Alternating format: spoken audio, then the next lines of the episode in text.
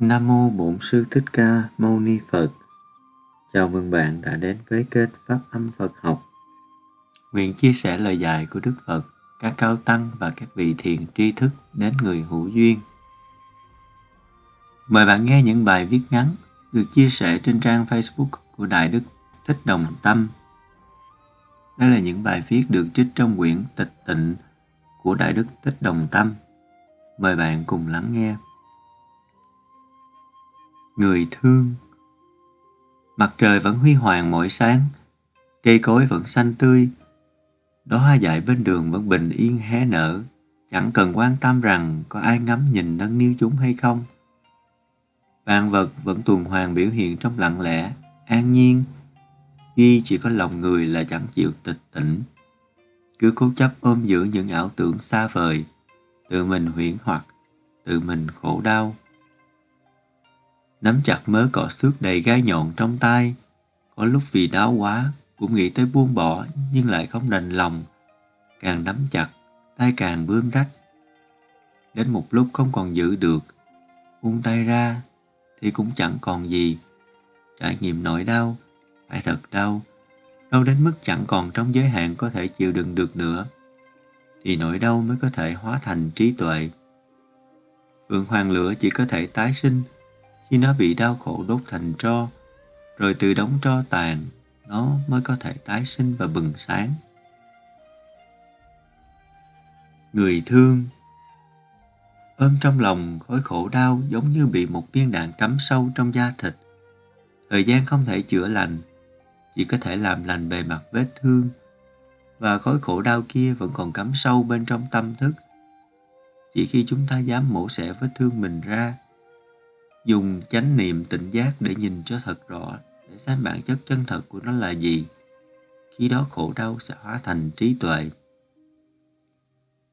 Người thương, chỉ những ai có thể sống trọn vẹn khổ, nỗi khổ đau của chính mình, người ấy mới có đủ tư cách để nói về trí tuệ. Người thương, đời người có bao nhiêu mùa nhan sắc? Tự tìm một mùa xuân miên viễn cho mình ở đâu. Trong vô vàng, ước chuyển nhỏ nhiệm của thời gian. Là đó hoa đang nở bừng hay héo úa, là hạnh phúc hay nỗi khổ niềm đau của kiếp người.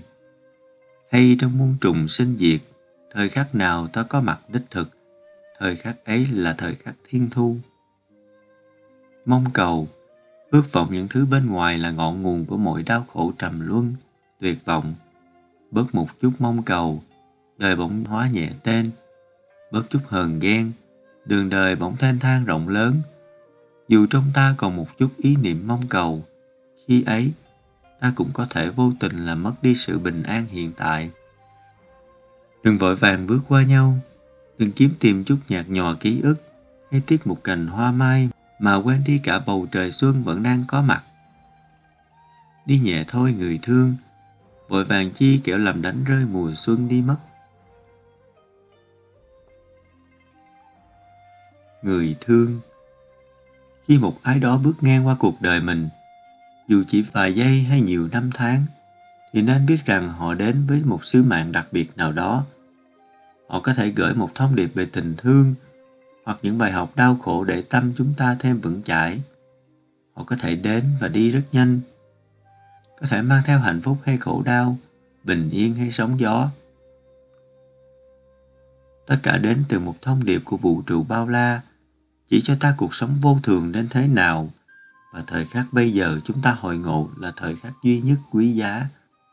Nó quý giá đơn giản, chỉ vì có một lần trong đời đến và đi không tìm lại được.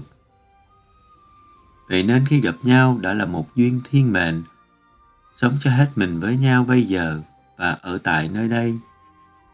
Đợi mình phút giây này sẽ còn bao nhiêu lần gặp lại, chỉ một lần thôi. Thương thì đừng nên phí phạm.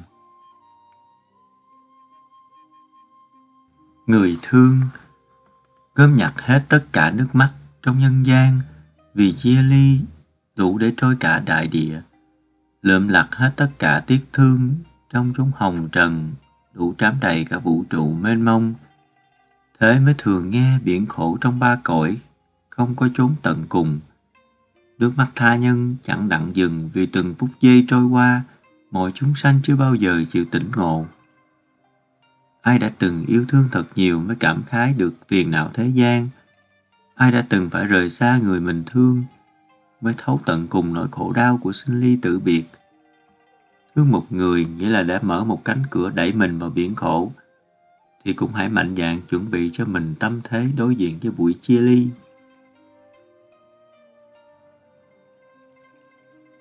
Người thương, Ai đã từng chờ một người nơi xa mới biết nhung nhớ cấu cào bình an nhiều bao nhiêu và ai đang mong một ngày mai tương lai tốt đẹp mới hiểu được những vết hằn sâu thất vọng, chán chường ngao ngán giường nào ấy vậy mà chúng ta lại vẫn thích hy vọng, đợi chờ ngây thơ đặt mình vào trò chơi sinh mệnh, được mất, có, không, như một cách tìm cầu sự cứu rỗi, niềm an ủi vỗ về, cơ hồ như ru ngủ mình cho qua những ngày tháng khổ đau mộng mị. Dù hiện tại có đang ngập ngụa trong bụng lầy của lo sợ, đau thương, thì hãy nhớ rằng đây không phải là điểm cuối cùng hay sự kết thúc. Mọi thứ đến đi không hề vô cớ, khổ đau, mất mát chẳng phải đã dạy cho ta rất nhiều bài học làm người. Cuộc đời suy cho cùng không có gì đáng sợ. Thứ đáng sợ nhất chính là ảo tưởng về một nỗi sợ hãi chưa được nhận diện ra về hình hài chân thật của khổ đau.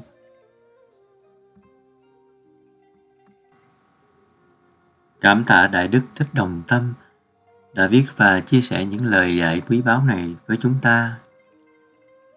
Những người thương đang ôm trong tâm mình những nỗi khổ, niềm đau. Cầu chúc cho mọi người thân tâm thường an lạc. Nam mô bổn sư thích ca mâu ni phật. Nam mô bổn sư thích ca mâu ni phật.